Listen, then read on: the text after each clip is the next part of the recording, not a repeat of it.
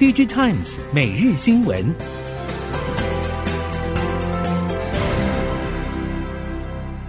听众朋友您好，欢迎收听 DigiTimes 每日新闻，我是袁长杰，现在为您提供今天科技产业的新闻重点。首先带您看到的是，试图量产两纳米以下晶片的日本晶圆制造商 Rapidus 正在加强与美国 IBM 的合作。日经新闻报道，Rapidus 除了取得 IBM 的先进晶片技术之外，还将会接受 IBM 委托生产超级电脑的晶片。另外，在晶片销售的通路方面也会进行合作，确保量产晶片的出海口。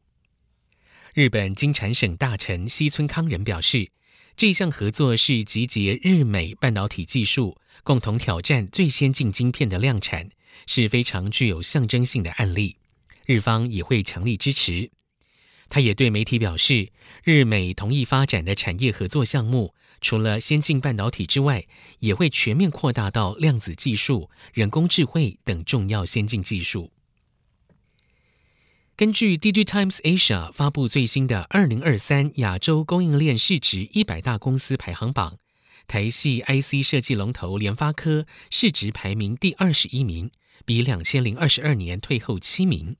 主要还是因为去年下半年开始，全球经济衰退，消费市场首当其冲。中国手机市场的疲软，更是对联发科的营运带来直接冲击。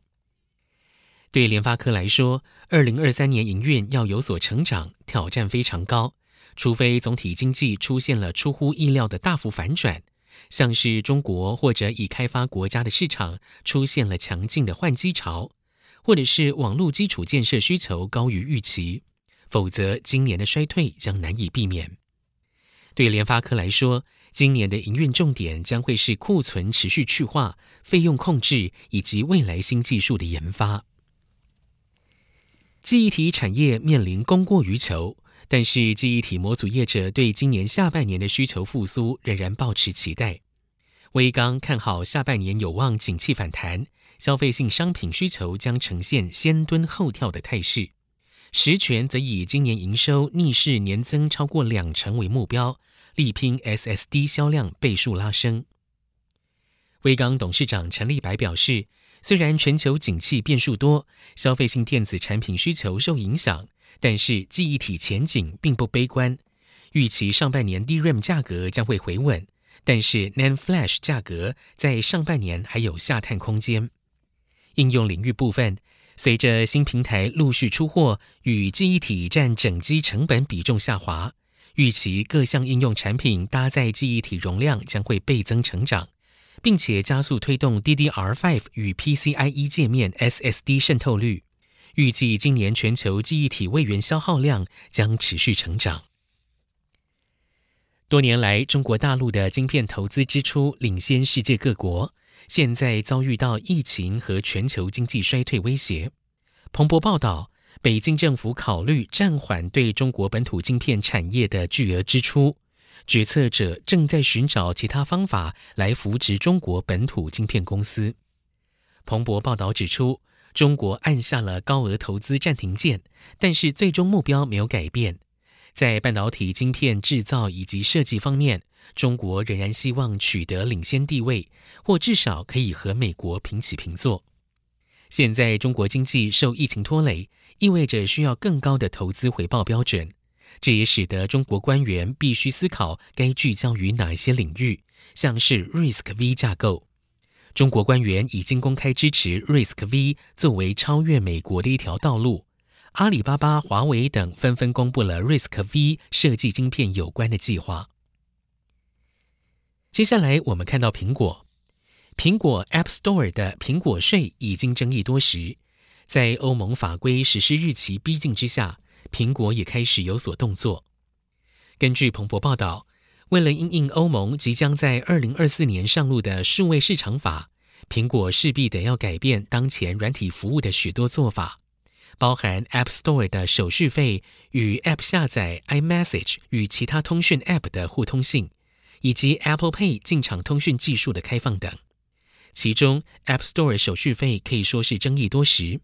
现在消息指出，苹果可能将会开放使用者透过第三方 App 商店来下载 App。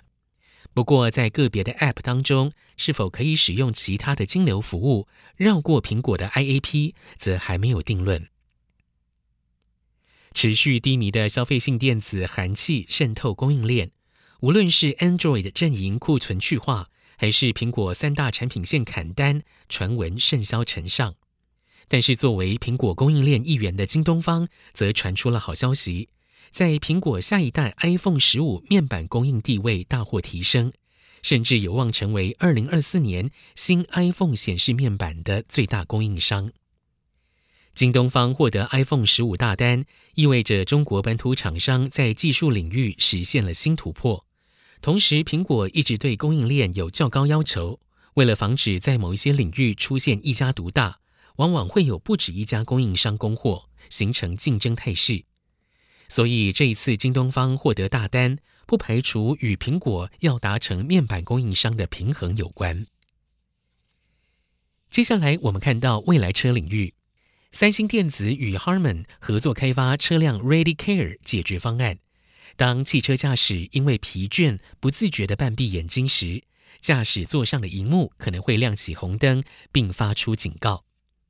根据 Harman 网站资料。Ready Care 结合智慧型机器学习演算法和车载感测器，可以检测驾驶行为，提供主动干预。